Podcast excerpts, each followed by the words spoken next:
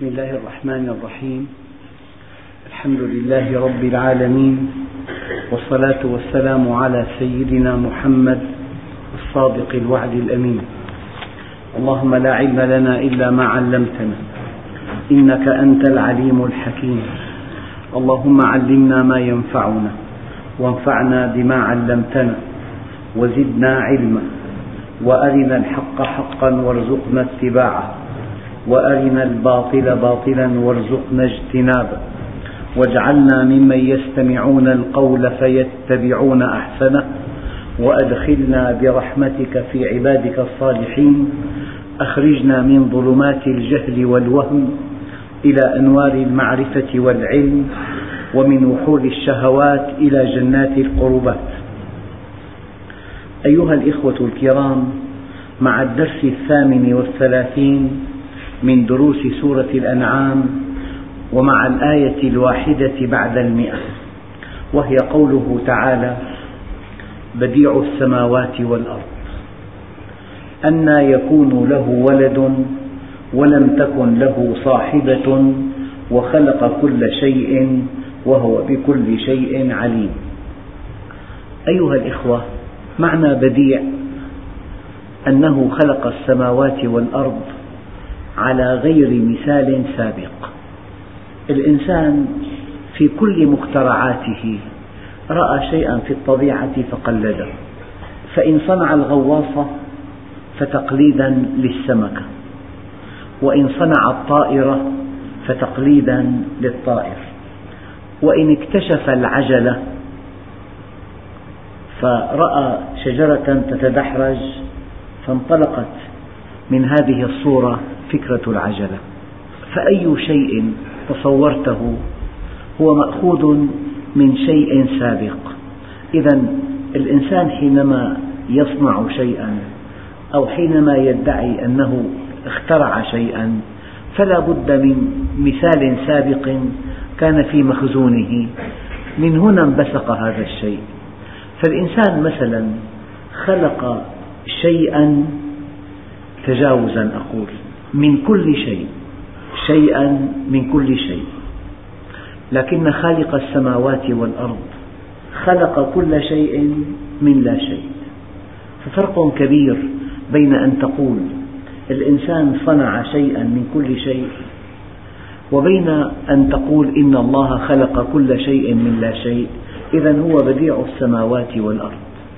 لكن الله سبحانه وتعالى سمح لذاته العلية أن يوازنها مع خلقه. فقال تبارك الله أحسن الخالقين. فالإنسان كيف سماه الله خالقا؟ سماه خالقا مجازا مشاكلة. لأنه اخترع آلة تصفية للكلية حجمها بحجم هذه الطاولة. ويجب أن يستلقي المريض إلى جانبها ثمان ساعات. ولا تستطيع هذه الآلة مهما دقت وتطورت أن تنقي الدم من حمض البول كليا. لا بد من نسبة تبقى وهذه النسبة تسبب آلام وشدة نفسية وكآبة. لكن هذه الكلية التي خلقها الله عز وجل تعمل بصمت وبلا ضجيج. ودون أن تعطل عن عملك. وأنت تعمل وأنت تسافر وأنت في مكتبك وفي معملك وفي الطريق تمشي الكلية تعمل. والدم يقطع فيها طريقا طوله مئة كيلومتر. يقطعه في اليوم خمس مرات دون كلل أو ملل. واحتياطي الكلية عشرين ضعف. يعني الكلية الواحدة فيها احتياطي عشر أضعاف لحاجة الإنسان إلى التصفية. فلو وازنت بين كلية صناعية بحجم هذه الطاولة ولا تؤدي مهمتها تماما وهي عبء على الإنسان لا بد من أن يستلقي إلى جانبها ساعات طويلة ولا بد من أن يدفع كل جلسة تقريبا ثلاثة آلاف إلى أربعة آلاف ليرة بأسعار مخفضة وفي الأسبوع مرتين أو ثلاثة. أما الكلية التي أودعها الله في الإنسان حجمها كحجم البيضة تعمل بانتظام بصمت بلا ضجيج بلا صوت. فلو وازنت بين كلية صناعية وكلية طبيعية لعرفت معنى قوله تعالى فتبارك الله أحسن الخالقين لو وازنت بين عين هذه العين التي ترى بها رؤية شفافة شفافية تامة لأن قرنية العين زودها الله بطريقة متميزة في التغذية. فقرنية العين طبقة شفافة لا تتغذى عن طريق الشعريات كأي نسيج في جسم الإنسان بل تتغذى عن طريق الحلول أي التسرب. من أجل أن تكون رؤيتك صافية تامة بشفافية تامة. هذا من تقدير الله عز وجل. وأما الشبكية فتقريبا حجم مليمتر وربع. فيها 130 مليون مخروط عصية. بينما بأحدث آلة تصوير رقمية احترافية بالمليمتر مربع لا تزيد مستقبلات الضوء عن عشرة آلاف. أما في شبكية العين ففي المليمتر مربع في مئة مليون مستقبل ضوئي. من أجل أن تفرق بين ثمانية ملايين لون. ولو أن اللون الواحد درج إلى ثمانمائة ألف درجة لاستطاعت العين السليمة التفريق بين درجتين. فتبارك الله أحسن الخالقين. بديع السماوات والأرض. لو ذهبنا نتحدث عن الموازنة بين خلق الإنسان وخلق خالق الأكوان ذاكرة الإنسان لا يزيد حجمها عن حبة العدس. إنسان عاش ستين سنة تقريبا في بذاكرته ستين مليار صورة. ستين مليار صورة مرتبة ترتيب دقيق. هناك صور تستدعيها مباشرة. هناك صور تخزن في مكان بعيد قلما تحتاجها. هناك صور تمحى. إنسان سافر إلى بلد وأخذ رقم هاتف وهو لا ينوي التعامل مع هذه الشركة الرقم يمحى فورا. في تثبيت في أولويات في ترتيب ثم في محو. لو وازنت بين العين وآلة التصوير لو وازنت بين هذه الأذن يعني ما في بالأرض جهاز واحد بكبر الصوت وبخفضه بآن واحد.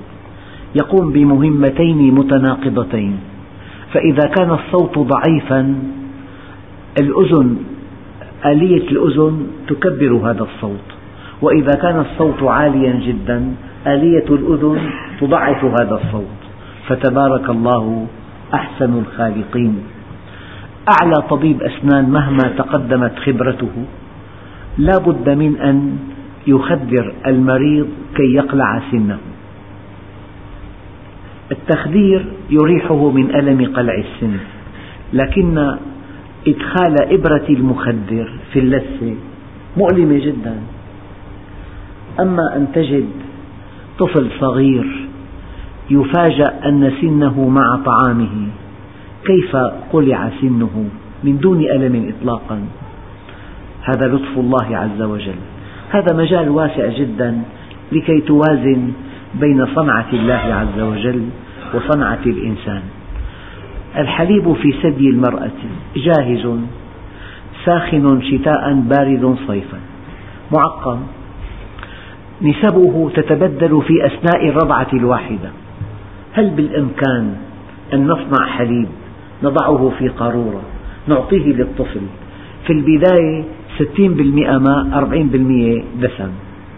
في نهاية الرضعة ستين بالمئة دسم أربعين بالمئة ماء. فوق طاقة البشر. فالله عز وجل يقول بديع السماوات والأرض. والله عندي موسوعة من أضخم الموسوعات العلمية مقسمة إلى أجزاء متعلقة ب يعني مفردات العلم. فأحد هذه الأجزاء متعلق بالطيور. كاتبين كلمة بالمقدمة. إن أرقى طائرة صنعها الإنسان لا ترقى إلى مستوى الطير. فتبارك الله أحسن الخالقين. الطير يطير 86 ساعة بلا توقف. نحن أعلى طائرة 17 ساعة بلا توقف. 86 ساعة بلا توقف. ولا يزال موضوع اهتداء الطيور إلى أهدافها شيء فوق إمكانية العقل البشري. وضعت عشرات الفرضيات. ولم تنجح فرضية واحدة. كيف يهتدي الطير إلى عشه؟ يعني طير له عش في حي الشيخ محي الدين في بيت بناؤه قديم في الليوان وسافر إلى جنوب إفريقيا بالشتاء. الآن يعود الطير إلى دمشق. فلو أخطأ في درجة واحدة في الطيران لجاء في تونس. لو أخطأ بدرجة أخرى جاء في بغداد. ما له مصلحة هلا إجا لبغداد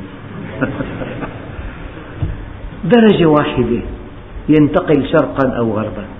كيف يهتدي إلى دمشق؟ ثم إلى الشيخ محي الدين ثم إلى هذا البيت.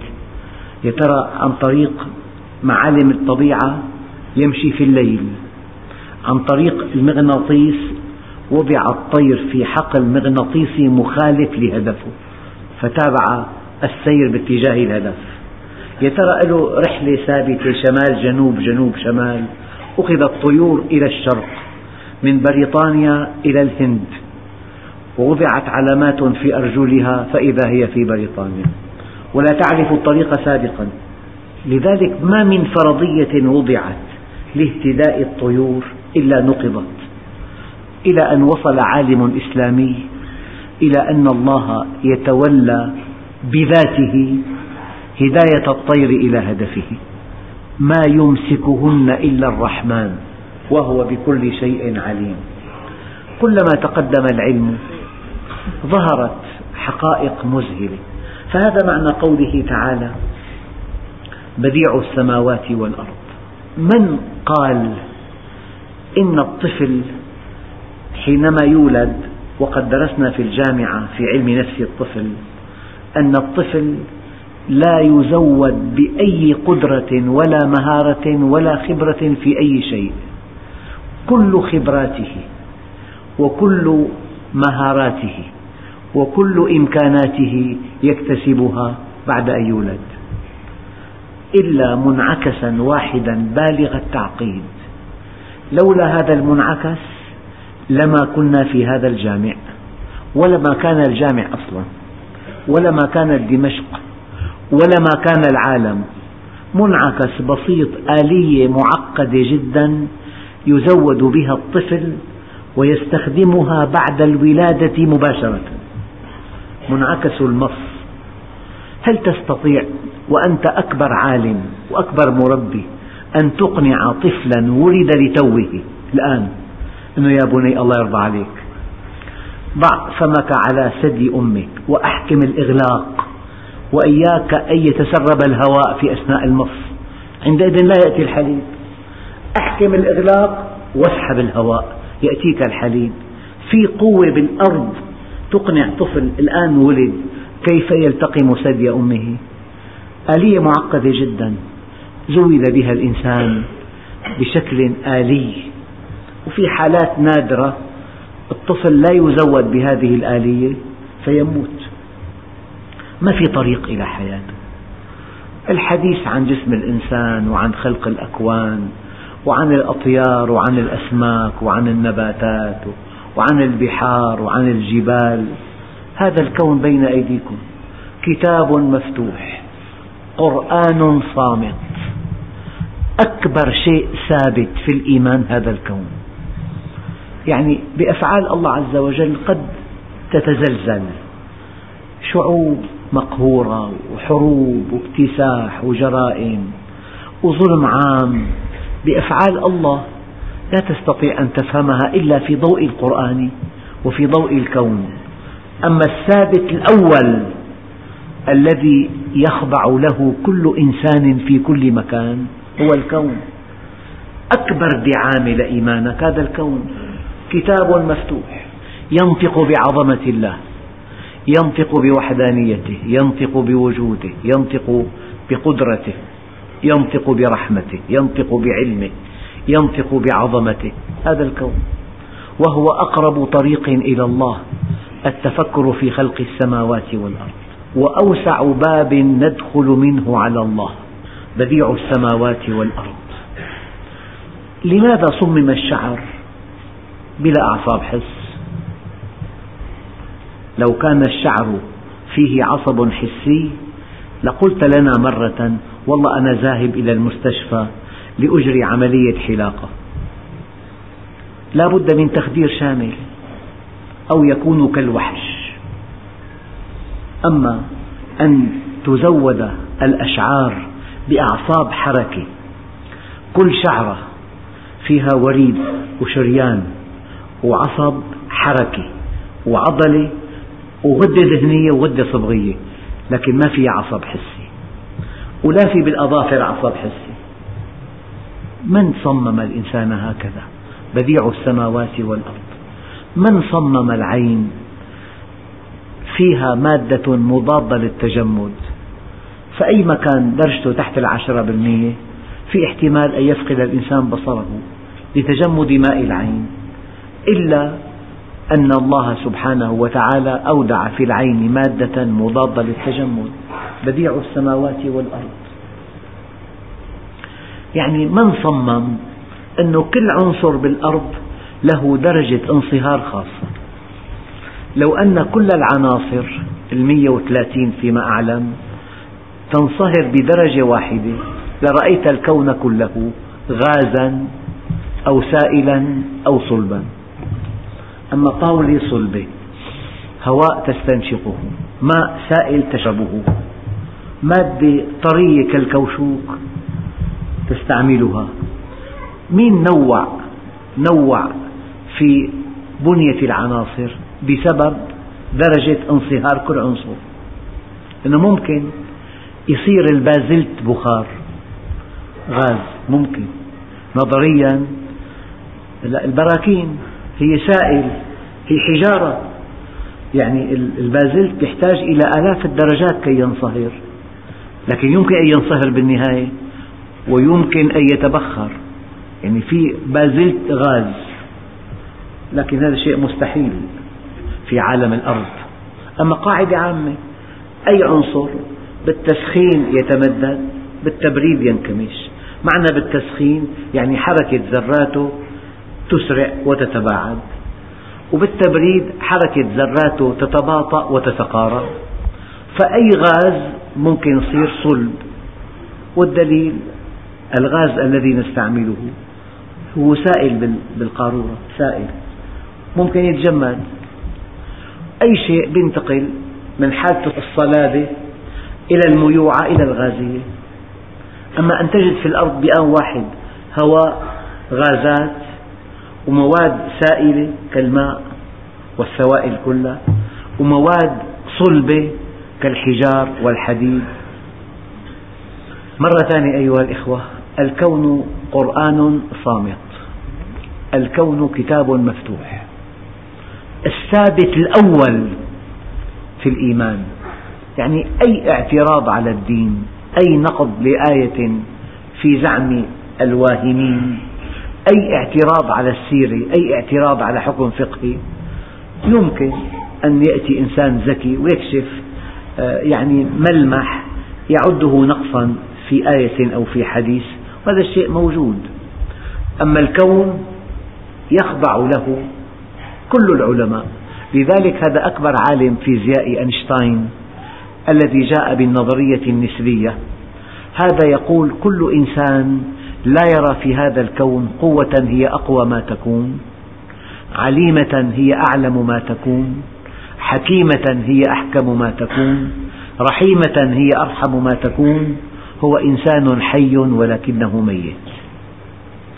فحياتك في معرفة الله وتحقيق أهدافك في معرفة الله. وتحقيق الهدف الذي خلقت من أجله في معرفة الله.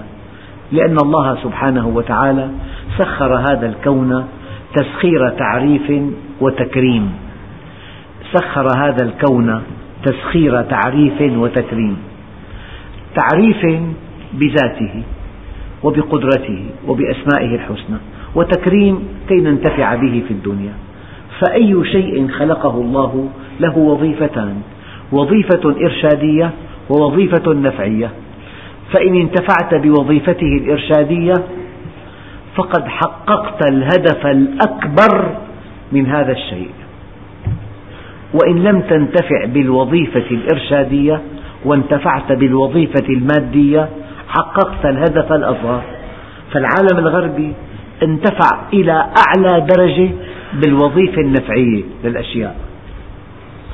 أما المؤمن ينبغي أن ينتفع الانتفاع الأكبر بالوظيفة الإرشادية.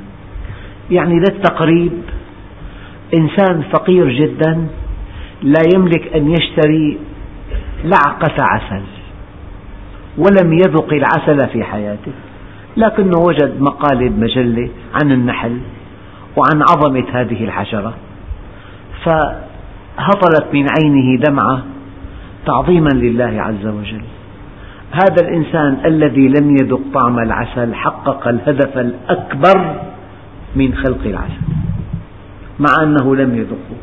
والذي يتفنن في شراء أنواع العسل هذا من الزهر الفلاني. ولم يفكر في هذا الشيء الذي خلقه الله عز وجل عطل الهدف الأكبر من خلق العسل. فالتفكر بالكون هو تحقيق للهدف الإرشادي. فلذلك الله عز وجل قال ما يفعل الله بعذابكم إن شكرتم وآمنتم. كل شيء الله خلقه له هدف إرشادي وهدف نفعي. فالهدف الإرشادي موقفك منه أن تؤمن بالله. والهدف النفعي موقفك منه أن تشكر الله. فأنت إذا آمنت وشكرت حققت الهدف الأكبر من وجودك. وعندئذ تتوقف المعالجة. ما يفعل الله بعذابكم إن شكرتم وآمنتم. وكان الله شاكرا عليما أنت إذا آمنت وشكرت حققت الهدف الأكبر من وجودك. يا أيها الإخوة الكرام مجال الكون واسع جدا. يعني بالعين المجردة يمكن أن ترى عشرة آلاف نجم بالمراصد طبعا.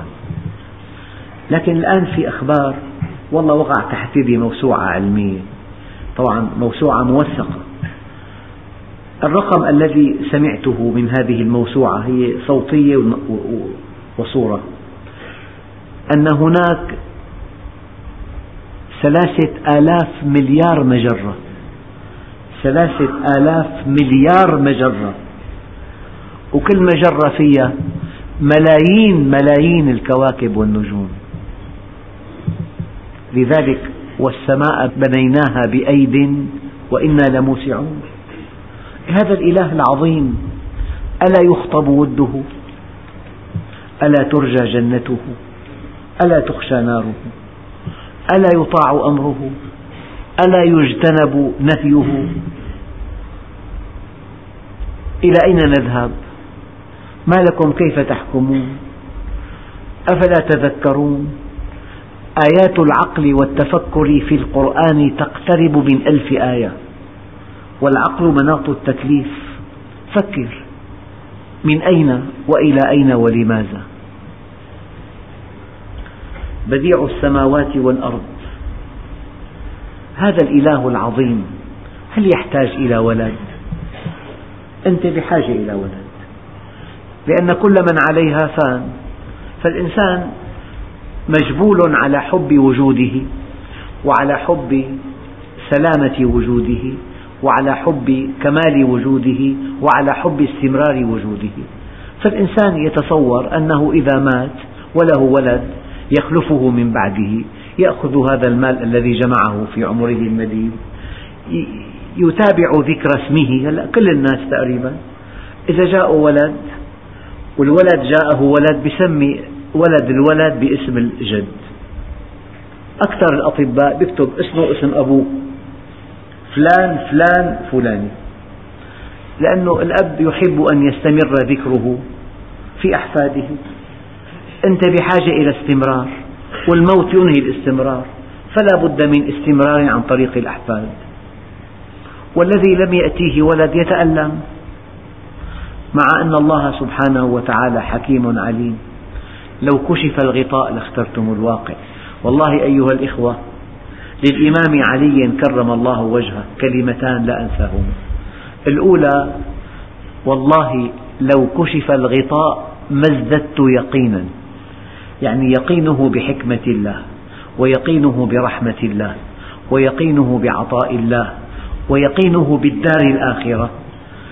قبل كشف الغطاء كيقينه بعد كشف الغطاء.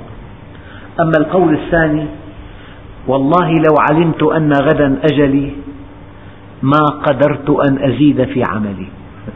يعني ماشي بأقصى سرعة. لو علمت أن غدا أجلي ما قدرت أن أزيد في عملي. إذا هذا الإله العظيم يحتاج إلى ولد. نحن كبشر نحتاج إلى ذرية. متوهمين. أن هذه الذرية تتابع ذكرنا بعد موتنا. لكن ورد في بعض الآثار القدسية أن يا عبدي أعطيتك مالا فماذا صنعت فيه؟ ما في كذب بالآخرة. يقول يا ربي لم أنفق منه شيئا مخافة الفقر على أولادي من بعدي. فيقول الله له ألم تعلم بأني أنا الرزاق ذو القوة المتين؟ إن الذي خشيته على أولادك من بعدك قد أنزلته بهم. يقول لعبد آخر عبدي أعطيتك مالا فماذا صنعت فيه؟ يقول يا رب أنفقته على كل محتاج ومسكين لثقتي بأنك خير حافظا وأنت أرحم الراحمين. فيقول الله له عبدي أنا الحافظ لأولادك من بعدك. أنا الحافظ لأولادك من بعدك. إذا هذا الإله العظيم لا يحتاج إلى ولد لأنه حي باق على الدوام. والإنسان أيام بحاجة لولد لهدف آخر. أول هدف استمرار له واستمرار لذكره. لكن الإنسان حينما تتقدم به السن يضعف يحتاج إلى ابن قريب منه يعينه في حاجاته في الدنيا. أو يرعاه في مرضه وفي شيخوخته وفي افتقاره أحيانا والإنسان دائما يقول لك أنا عندي خمسة أولاد. لما بيكبر يقول لك أنا عند ابني. كان ابنه عنده فأصبح الأب عند ابنه. والآية وإما يبلغن عندك الكبر أحدهما أو كلاهما. عندك الكبر أحدهما أو كلاهما.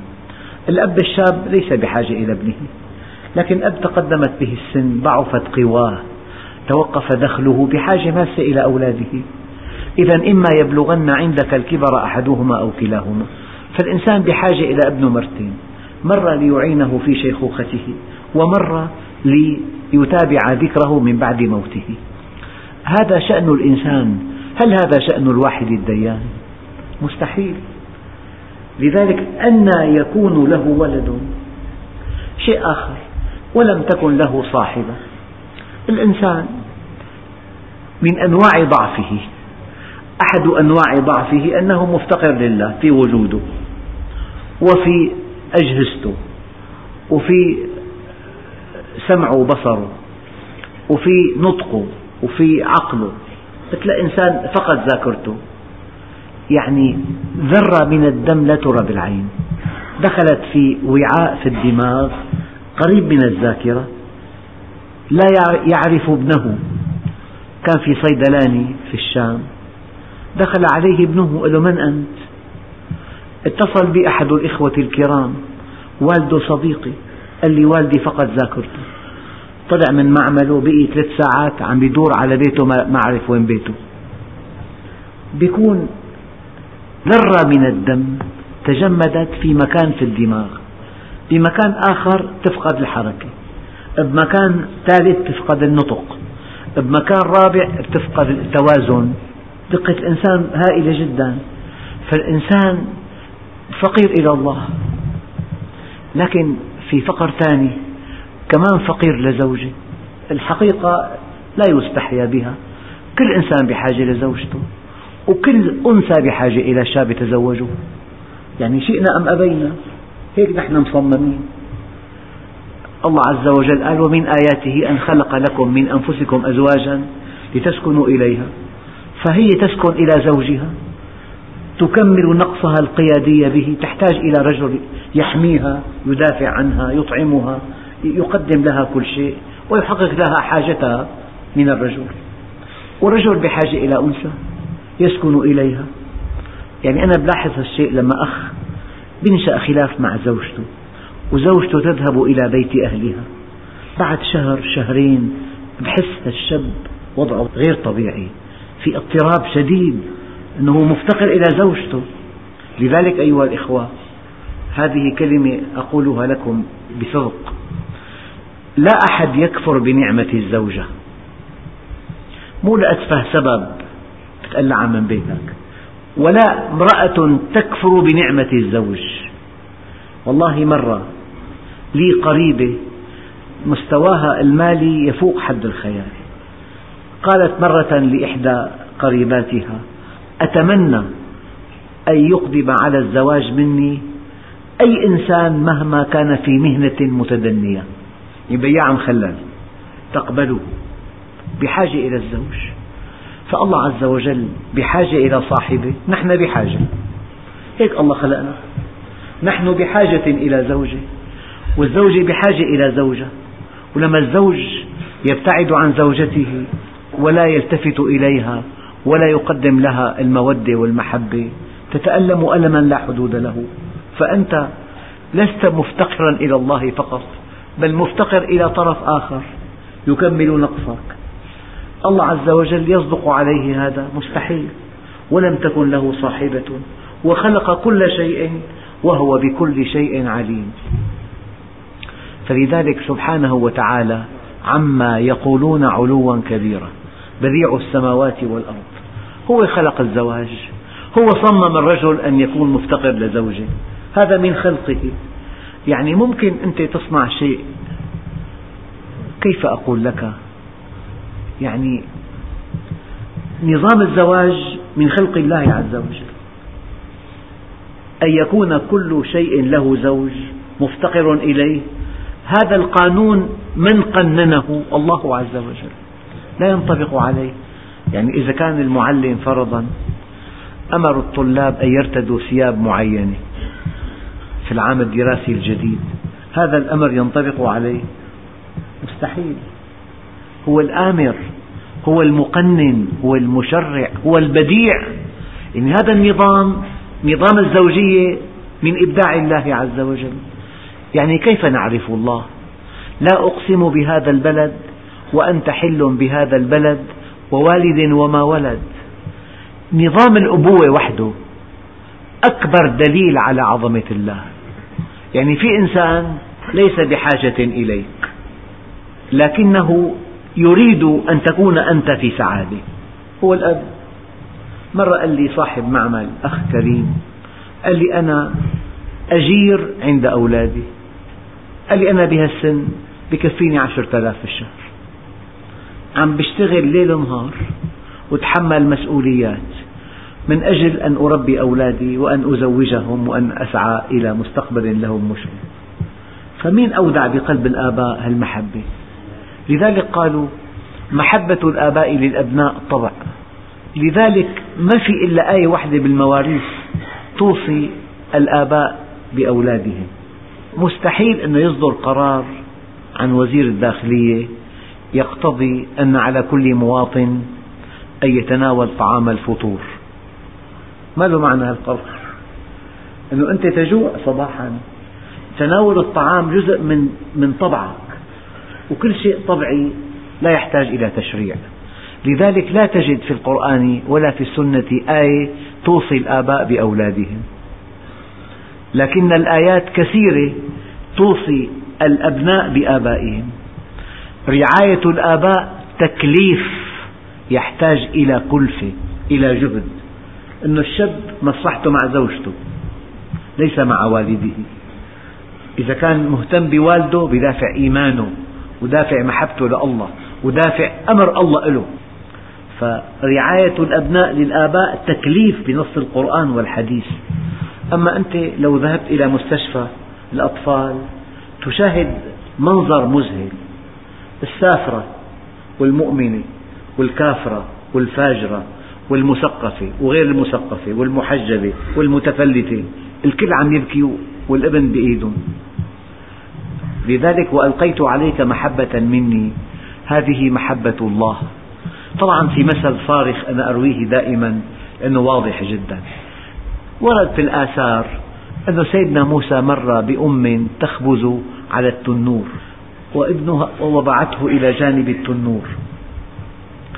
وكلما وضعت رغيفا في هذا الفرن مسكت ابنها ضمته وشمته وقبلته. فتعجب هذا النبي الكريم من هذه الرحمة التي في قلب الأم.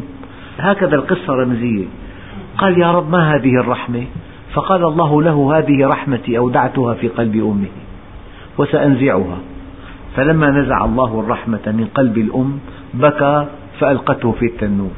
وارتاحت منه والله لولا أن في قلوب الآباء والأمهات رحمة لقتل الأب ابنه. خلص منه الإبن عبء لأنه أما لأنه في رحمة. الأب يعمل ليلا نهارا من أجل أولاده. فلذلك العقوق أنا بعده أكبر جريمة يقترفها الإنسان إذا عق والده. كان سبب حياته. وقلب الأب وقلب الأم. يعني أنت ما بتعرف الله إلا من قلب الأب والأم. للتقريب فقط. لا يحتاجك إطلاقا. لكن هو حريص عليك رحيم بك يتمنى إسعادك. أيها الإخوة بديع السماوات والأرض أنى يكون له ولد ولم تكن له صاحبة وخلق كل شيء وهو بكل شيء عليم. لأنه بديع السماوات نظام الزوجية نظام الأبوة نظام الولد نظام الصاحبة من خلق الله عز وجل. يعني ومن آياته أن خلق لكم من أنفسكم أزواجا. يعني ممكن إنسان يخطب فتاة ويعقد القران ويسافر ثاني يوم وتبكي بالمطار بكاء ما بعده بكاء. كل عمر العقد كله 12 ساعة. هكذا المودة والرحمة بين الزوجين من خلق الله عز وجل. من خلق الله.